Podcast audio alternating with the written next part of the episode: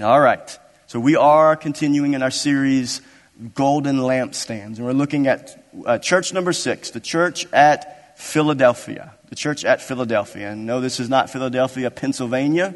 It's Philadelphia, Asia Minor during the Bible days in modern day Turkey. And so let's go before the Lord in prayer and we will jump in. Lord, we thank you today for the gathering of the body of Christ. Lord, it is such an honor, Lord, to worship together with your precious people. God, it is it is an honor to worship with your people and to, to study your word together. And Lord, we do thank you for that privilege. And, and I pray that you would minister to your people as your word is taught, is read and is explained and is taught. I pray that you would touch every heart, that you would challenge us, encourage us, and that we would be changed. We would be changed into the image of Christ. And God, I pray that you would help me today. Help me to open my mouth, to preach your word, and to exalt Christ. We pray this in Jesus' name. Amen. Amen. So have you ever felt like the path that you are on, the, the will of God for your life, the path that you're on is too big for you? You ever felt like this is just too much for my life? God, you have put too much for me in front of me to walk in. I don't know if I can handle it. You ever felt that way? Maybe maybe you're, you're walking down a path, the will of God for your life, wherever you are. Maybe you're experiencing a lot of resistance. You ever felt that way? There's just so much resistance in my life right now. This path feels like it's too much for me. God, you've called me to walk down this path, and I don't know if I can handle it, and I have too much resistance in front of me. You ever felt like that? What about too much pain?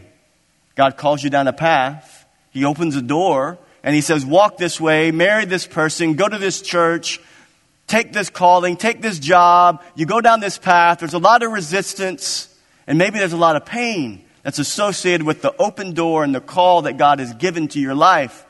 And you feel like it's just too much. It's too much resistance, too much pain. What about not enough resources? God, you called me to do this, but I don't feel like I have enough resources. What about not enough strength? You ever felt like you were at the end of your strength? God calls us, right? Right? How do I know God's will for my life? Well, we we we, we struggle to figure it out, but we, we can know God's will, so we, we answer God's call. We walk in the direction God has called us, and, and we feel like from time to time we have no more strength left. I have little power, little strength to continue to do what God has called me to do. I know we've all felt like that. Maybe you feel like that right now. Maybe that's where you are, and I'm here to encourage you today that this message, this letter to the church at Philadelphia is a tr- is a letter for you. It's a letter for us who have felt too much resistance, too much pain, too much too much a uh, uh, uh, uh, struggle, and we feel like we're lacking in strength. We have little power with the open door that God's given us, the calling He's given to our life. This message is for us, and this is where this church at Philadelphia would have been. This is how they would have felt. This is how they would have felt. The church of Philadelphia, as I said, is one of the seven churches that we've been studying, and, and it was a smaller church. It was not a very big church. And just a little background to explain why they would have felt like this, and we'll see that as we unpack the letter, but just a little background, the, the city uh, of Philadelphia was founded in one eighty-nine B C by King You, you, you, Eumenes, I don't know if I'm saying that correctly, Eumenes of Pergamum. King you, you, Eumenes was succeeded by his brother Atlas the Second. And the city was named Philadelphia, which Philadelphia means brotherly love. The, the, the city was named Philadelphia because of the love between those two brothers. And this is where that city name came from. It means brotherly love. But what is interesting about some of this background when you study this is that in Philadelphia, they were living on, an, on, on a fault line for earthquakes. So it was very common for them to experience natural disasters of earthquakes and to have their homes and their businesses and their lives turned upside down because of a natural disaster and an earthquake, and they have to rebuild. Anybody know what that's like right now? Have to rebuild? Right? God's called you down a path and you're rebuilding and you feel like, oh my goodness, here we go uh, again. This is what the backdrop would have been for the church. So not only were they living in a city that had, that was destroyed because of earthquakes and then rebuilt, that was a pattern of their life, it's a history of their life in Philadelphia there. But not only that, but these Christians, they were living just like these other churches that we've studied. They were living under intense persecution for their faith. John, who is getting this revelation from Christ in a prison, he is in prison because of his faith, on account of his faith. That's what we read in chapter one. He's there because of his faith in a prison colony off the off the island, on an island called Patmos, off the coast of Turkey. So, so the church is being persecuted right now. So not only are they having to rebuild, they're going through that, up those ups and downs, but they are a church that is under persecution. So this is the backdrop of this letter to a church that would be small, that would be weak, that would feel battered because of persecution and also the effects of natural disasters and earthquakes. Let's read this letter to this church and see what the Lord has to say to this church. No re- rebuke to this church. Revelation three. And to the angel of the church in Philadelphia write, the words of the Holy One, the true One, who has the key of David, who opens and no one will shut, who shuts and no one will and, and no one opens. I know your works. Behold, I have set before you an open door, which no one is able to shut. I know that you have but little power, and yet you have kept my word and have not denied my name. Behold, I will make those of the synagogue of Satan who say that they are Jews and are not, but lie. Behold, I will make them come, come and bow down before your feet, and they will learn that I have loved you. Because you have kept my word about patient endurance, I will keep you from the hour of trial that is coming on the whole world to try those who dwell on the earth. I am coming soon. Hold fast what you have so that no one may seize your crown. To, to, to the one who conquers, I will make him a pillar in the temple of my God. Never shall he go out of it. And I will write on him the name of my God and the name of the city of my God, the new Jerusalem, which comes down from my God out of heaven. And my and, and my own new name. He who has an ear, let him hear what the Spirit says to the churches. So what are the encouragements do we see? What are the encouragements do we see in this letter to this church in Philadelphia? I have three of them we're going to look at here today. I think these are strong encouragements for a church in Philadelphia that would have been weak, had little power, little strength. God had given them an open door, but they had little power to walk through that door.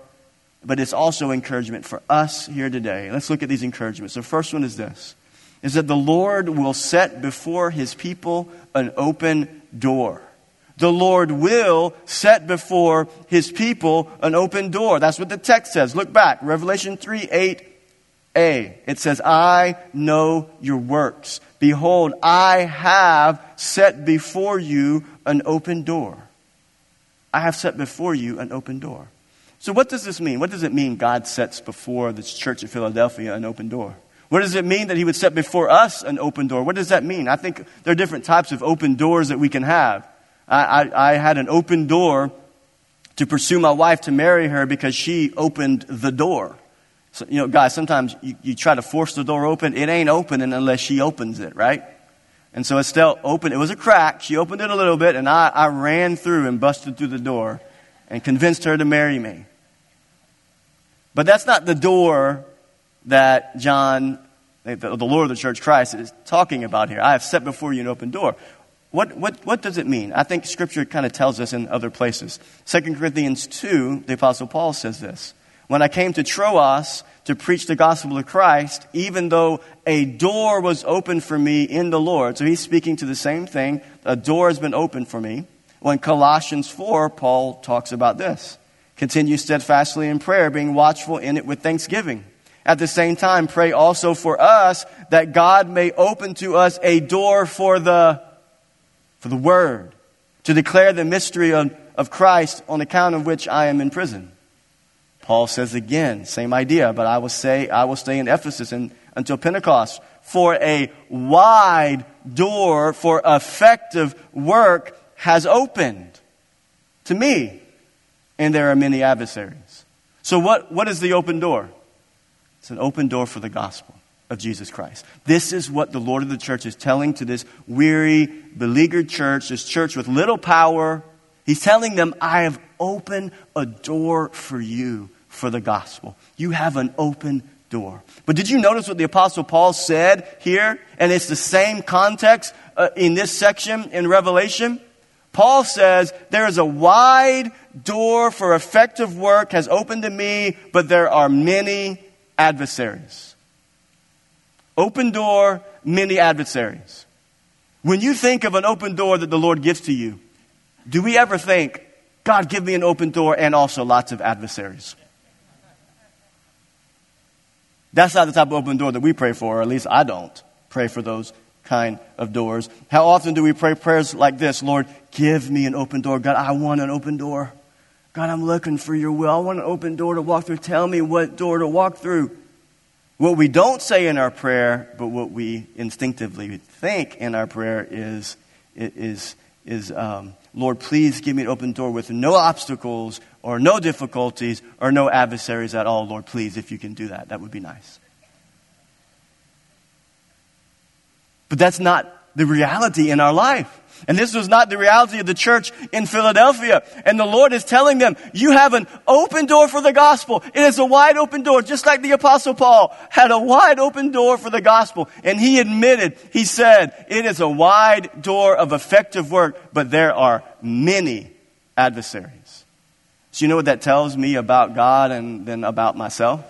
Is that my view of an open door is different than God's view of an open door. When I'm looking for God's will in my life and a direction to follow, I'm looking for no resistance, no pain, no struggle, no affliction, no hurt, no burden. But God says, hey, I'm giving you the door and I'll take care of all those other things. You just have to walk through the door. And in particular, when we're talking about gospel proclamation and influence of a church in the middle of a culture that is resistant to Christ, there's a wide opportunity for the gospel. Everywhere we look, everywhere this church looked, there was a wide opportunity, but there were are many adversaries. Many, many adversaries. And we need to be reminded that just because we are experiencing difficulty in what God has called us to, that it doesn't mean that God has changed his mind about what he's asking us to do. Can you imagine this church reading that letter, thinking, God, yeah, right, an open door. I mean, you, do you know what they just did to my family member because of Christ? Because of Christ? There's not an open door right now. But I think we need to be reminded that just because in our life we are experiencing difficulty doesn't mean that God said, okay, I've changed my mind, got a little too hard for you, so, so, so you can, you can, you can move on to something else. We often are tempted to quit the things that God has called us to. Maybe that's in our marriage. God opened that door. Right? Didn't you remember I told you earlier, guys, you got to you got to jump through that door. If there's a little crack, you jump through it. You got married. You're fifteen years in, and it feels like there's too many adversaries. And she sleeps next to me at night. Or he sleeps next to me at night. Don't quit. Who says because it gets difficult that that is the reason why you have to bail on your marriage? Did you make a covenant before God and before witnesses? Before the Lord? Yes, marriage is difficult because there's two imperfect people trying to not hurt each other. It's like two porcupines trying to get close. You are going to prick each other and poke each other and hurt each other and draw blood. Not really. Not, not, not, not really draw blood. But it'll feel like it. But just because there's resistance, just because there's many adversaries in your marriage, we're not called to quit on our marriage. We're called to fight for our marriage, not each other. How often are we ready to give up on our unbelieving family and friends? Been praying for them, praying that God would save them. But there's resistance and there's struggle and they're not listening. And it feels like not only are they not wanting Christ, but they're going completely in the opposite direction of Christ. Don't give up on them.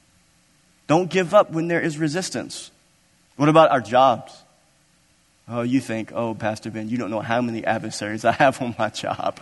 Too many to too many to count. There are more adversaries on my job than there are in my home, and it's hard to keep going there.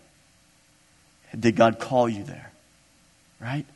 Stay committed. God will make it clear if he's going to open up a, another job for you, another door for you to walk through. What about the ministry that God has called you to? There's going to be difficulty. There's going to be trials. There's going to be challenges and things that you walk through. But the ministry that God has called you to, he is not promising that the door you walk through in ministry is going to be without struggle and pain and discouragement and rejection and fear and anxiety and all the things that come in life. He's not going to say that, yes, here's the door, but here's the door of ministry without any struggle. No. When we walk through that door, because we live in a broken world, when we are ministering to broken people, we're going to experience all of those things.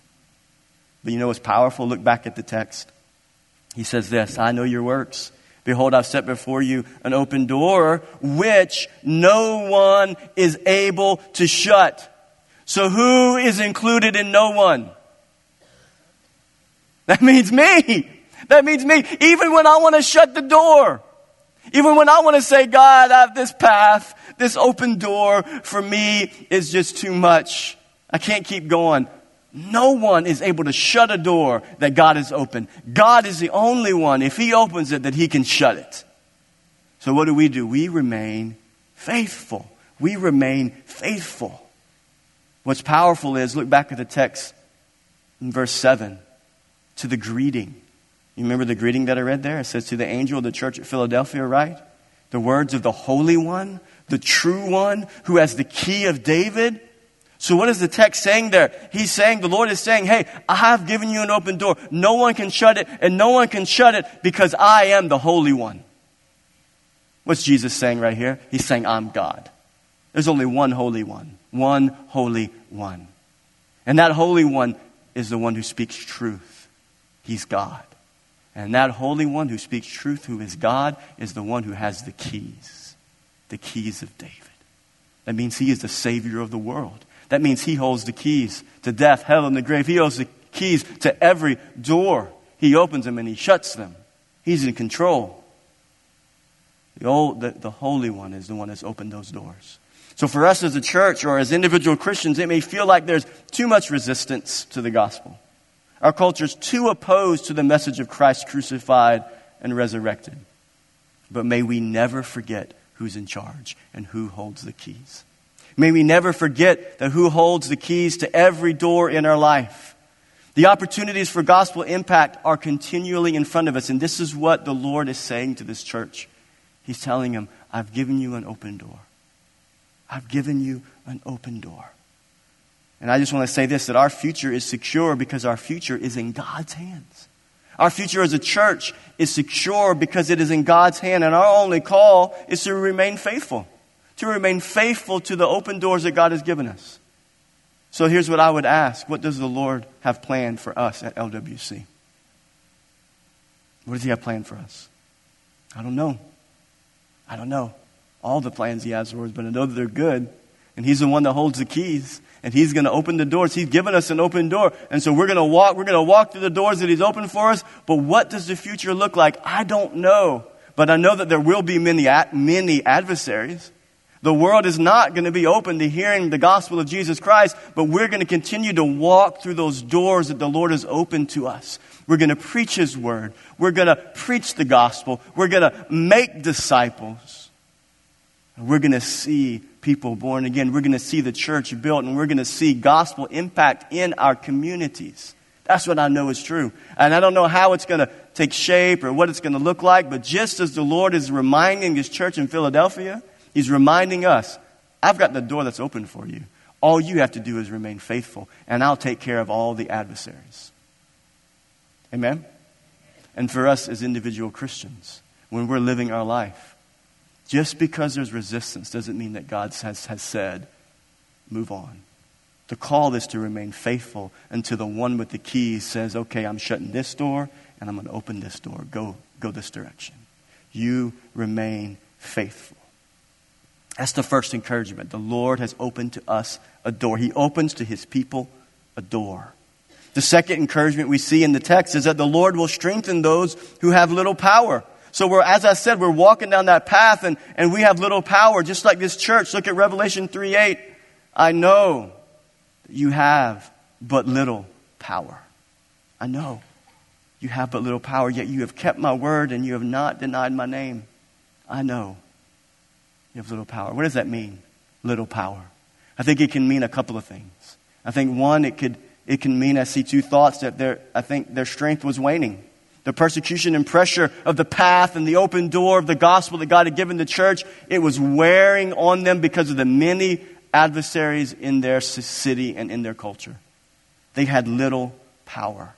But I also think they were a small church. They were a church not only that was weak physically, but they were they were small physically. Because of the persecution, they were small in number. So you have a small church with Christians that would have been weary. And the Lord looks at them and says, I know that you have but little power. I know that you're weary. I know it feels like there are more that are against you than are for you. I know you have little power. Isn't that so good about our God? That when He opens these doors for us to walk through in our life, whatever it looks like in our marriage and in our family and on our job and in our church, He knows when we are struggling. He knows when we are weak. He knows when we have little power. He says, I know. The Lord is reminding this church and the weary believers in it, he's, and He's reminding them of one of the most important realities that we can come to understand as believers. That God sees and He knows the path that we walk. You ever feel like nobody sees you? Certainly this church felt like that in, in Philadelphia.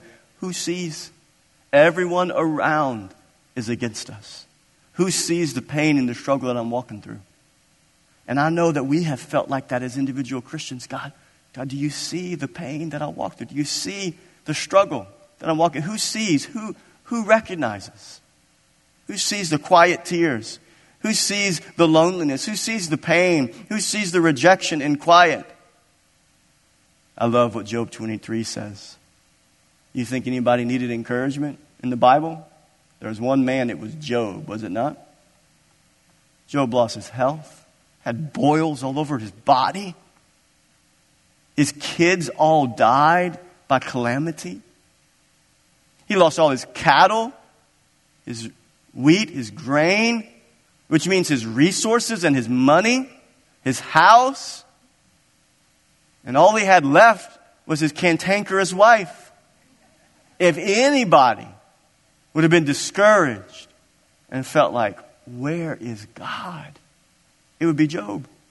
I love what Job twenty-three says. Listen to what Job says. If I go to the east, He is not there. What's he saying there? He says, I'm looking to the east, God, where are you? I don't see you. You're not there. If I go to the west, I don't find Him. When He is at work in the north, God, I, I've heard rumors that You're at work in the north. I've heard, but I don't see Him. When He turns to the south, I catch no glimpse of Him. But I love this. But He knows the way that I take. And when He has tested me, I will come forth as gold. Amen? And that's so good. Isn't that good news? That the Lord of creation, the Lord of your life, the Lord who opens all the doors in your life, He holds the keys of David. He opens and no one shuts. He shuts and no one opens. He says, I know the path that you take. I see you. I know you. You're not abandoned. You're not alone. I am with you. This church of Philadelphia needed to know that, and we need to know that today in our life. You know, as as I was studying this, I, I was reminded of a story in the Old Testament of a king of Israel, King Jehoshaphat. Who's ever read the story of King Jehoshaphat in Second Chronicles? King Jehoshaphat was a godly king. His ancestors before him were not godly, and Jehoshaphat brought reform to the nation of Israel. He sought to obey the Lord and to bring the nation back to God. But he had many adversaries. Right? Just like this text, just like what Philadelphia was going through, just like what the Apostle Paul was going through, there was an open door, the king walked through it, and he said, no, we're not going to worship idols. We're going to reform. We're going to return to the law of God and His ways. But he had many adversaries in the goodwill of God that was in front of his life. Look at the text, Second Chronicles twenty. And now behold, the men of Ammon and Moab and Mount Seir, three armies, whom you would not let Israel invade when they came from the land of Egypt, and whom they avoided and did not destroy, behold, they reward us by coming to drive us out of your possession, which you have given to us to inherit. Listen, think about that. He's telling the Lord. He's saying, Lord, you gave us this land. You opened this door. And now they have these three armies that are in front of us, many adversaries, and they're trying to prevent us from walking in the possession that you have given us. Oh, our God, will you not execute judgment on them? For we are powerless against their great horde that's coming against us. Remember the text in Revelation? I know you are with little power. Jehoshaphat says we are powerless against this great horde that is coming against us. But twelve words that describe the heart posture of a man who is in complete dependence on the Lord. What does Jehoshaphat say? We don't know what to do, but our eyes are on you. So what do we hear from this? What do we learn from this?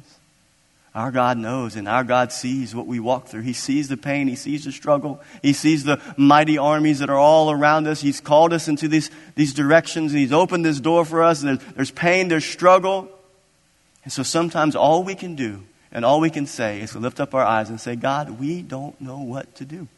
I don't know what to do, but my eyes are on you. My eyes are on you, Lord. Because I know that if the answer's going to come, if the good's going to come, if the breakthrough's going to come, if the healing's going to come, it's going to be because of you. So I'm not looking to the north. I'm not looking to the east, to the west, to the south. I'm not looking to man. I'm not looking to my own power, my own strength, my own ideas. I'm not looking to the world. God, my eyes are on you today. My eyes are on you. You are, what, what is Jehoshaphat saying?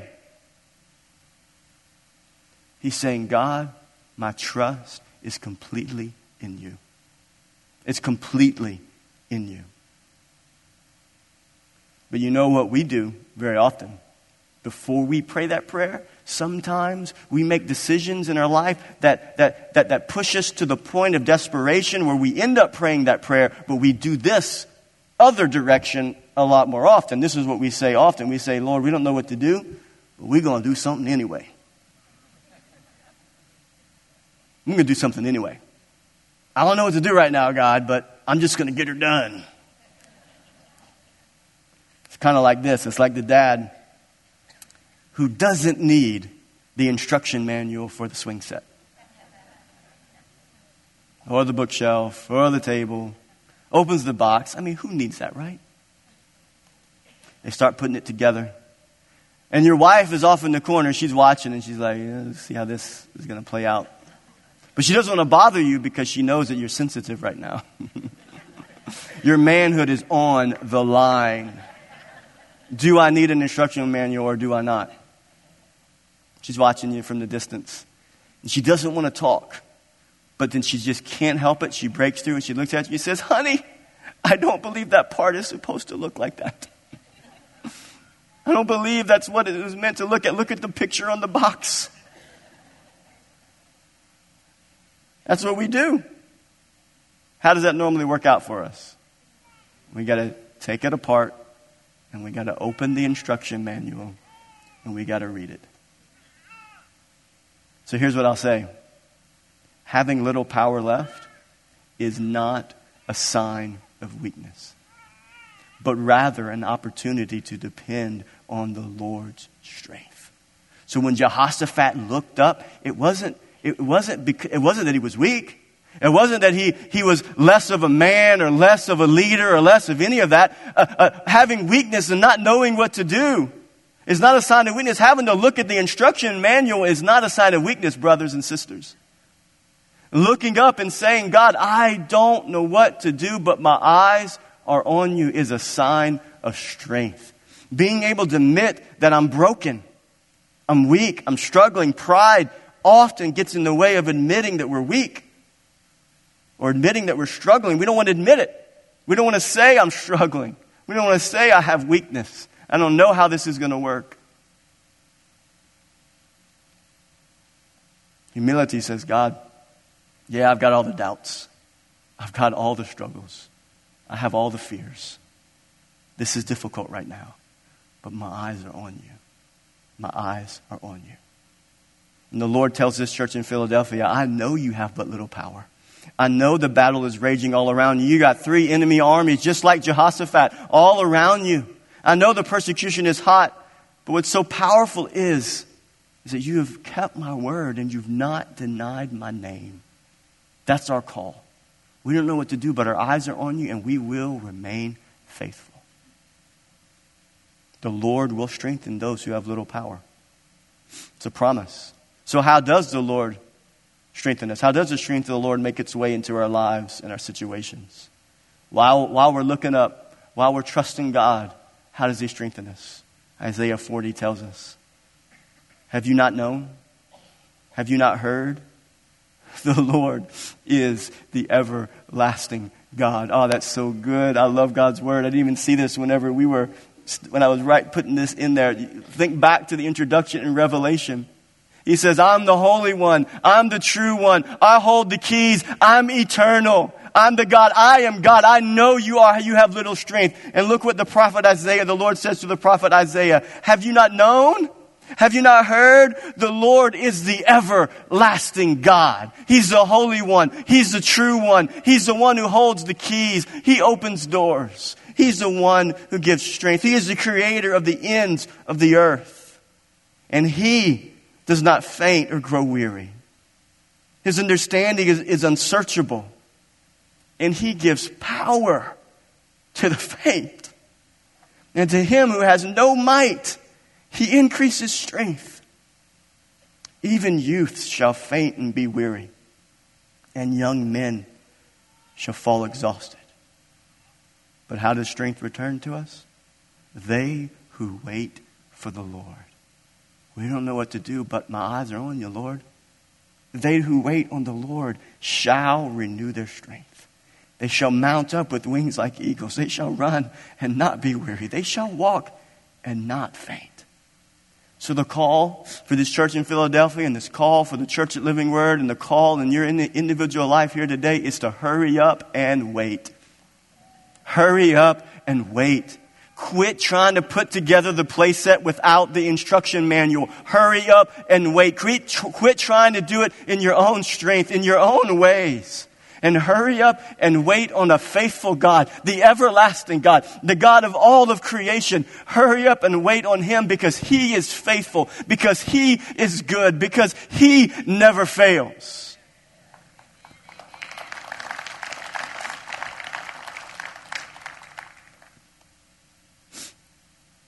Amen. Psalmist David says, to encourage yourself in the Lord. I'm encouraging myself in the Lord today. Are you being encouraged today? Hurry up and wait. So what promises and encouragement do we see in this letter? The Lord will set before his people an open door. And the Lord will strengthen those who have little power. And lastly here today, this is so good. The Lord will fight for those who are his. Look back at the text, verse nine. Behold, I will make those of the synagogue of Satan, those three armies of Jehoshaphat, I will make those of the synagogue of Satan who say they are Jews and are not and lie. Behold, I will make them come and bow down before you, your feet, and they will learn that I love you. Boy, we love these type of scriptures, don't we? Vengeance, vindication. They're going to come and bow down. We like that. We like those movies, don't we? The bad people pay for what they did and the innocent people get vindicated. We love those stories because it does something on the inside of us because we want justice. We've been wronged. The door God's called us to and walked through, God, there's many adversaries and, and we see the lies and we see the struggle and the pain and we think, God, when will the guilty get what they deserve? Seems like the guilty go on unpunished, living lives of rebellion against God. But you know, there's a big difference between the movies we watch and what the Lord of the church says here. The Lord tells this persecuted church, this church of little power, he says, I will take care of everything in the end. I got it. I'm going to make those who are a synagogue of Satan to bow down and they will know that I love you. Look at this. Wrongs will be made right, and justice will be dealt with. Revelation twenty-one, into the book that we're studying. Then I saw a new heaven and a new earth. For the first heaven and the first earth had passed away, and the sea was no more. And I saw the holy city, New Jerusalem, coming down out of heaven from God, prepared as a bride adorned for her husband. And I heard a loud voice from the throne saying, behold, the dwelling place of God is with man. How, how amazing is that going to be?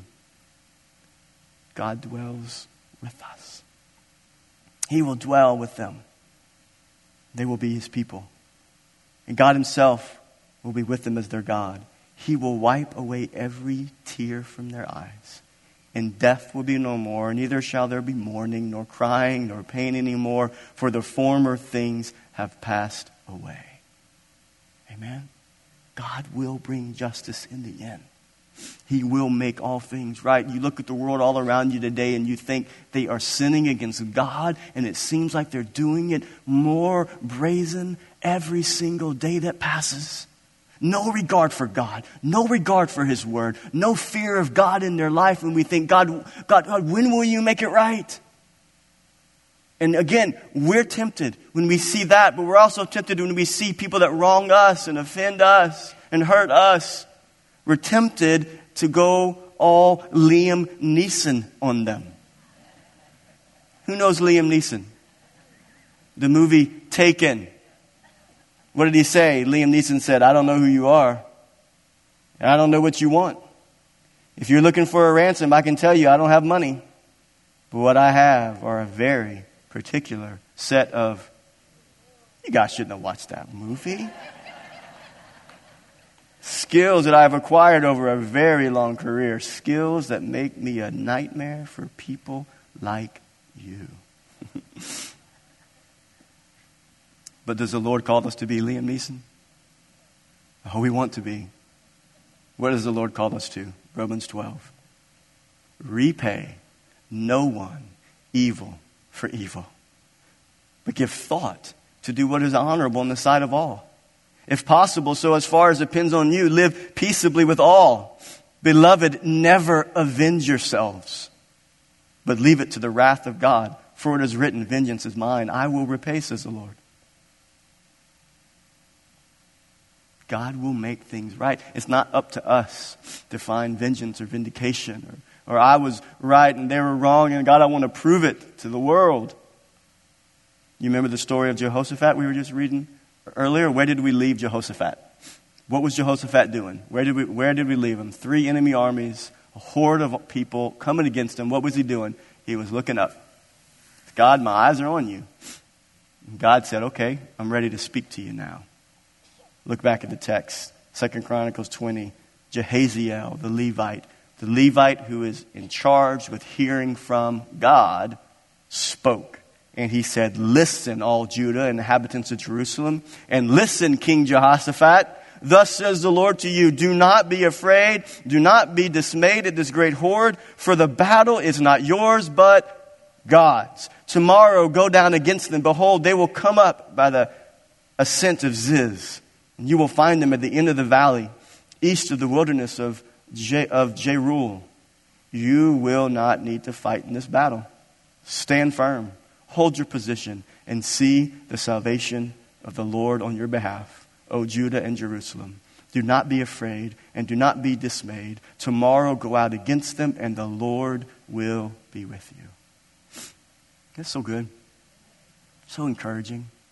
So I don't know what, we, what you're individually walking through. And, and, and this church at Philadelphia, they needed to be reminded that God sees them and knows them. And, and this door that they're walking through, to continue to persevere and to, and to stay faithful. So, so I don't know the individual doors you're walking through, the paths that you're on that are causing you to have little strength and little power. But I pray that you would get to the place where you would be able to look up and hear the word of the Lord to you, and to remind you to do four things right here. Second Chronicles twenty, you will not need to fight.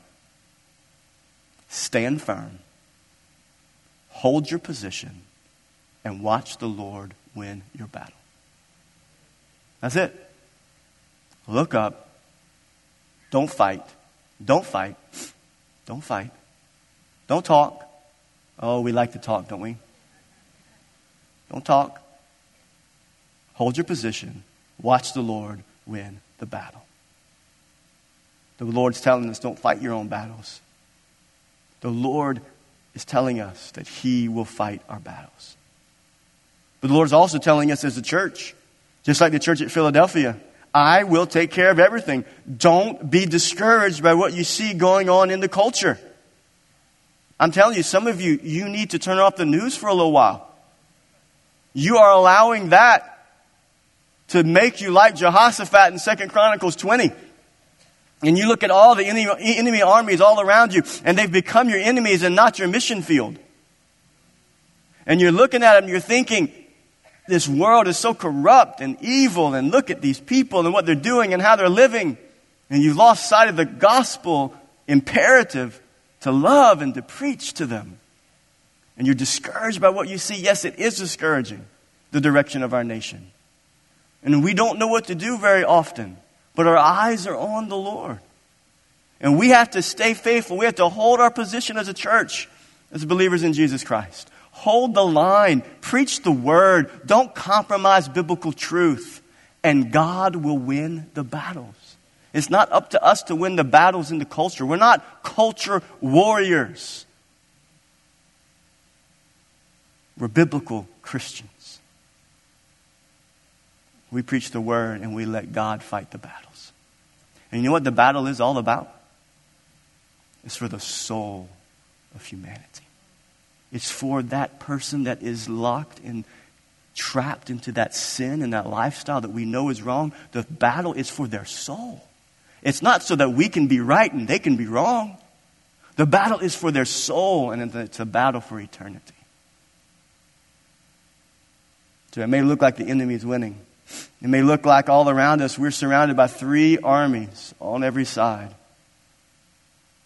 It may look like the enemy is winning on so many fronts in the world. Truth's under attack. Biblical truth is not tolerated. But what does the Lord promise his church? And what does he promise us? I'm going to end with this right here. This ought to encourage you not only now, but this is going to encourage you for the future. And you'll see why. Revelation three ten.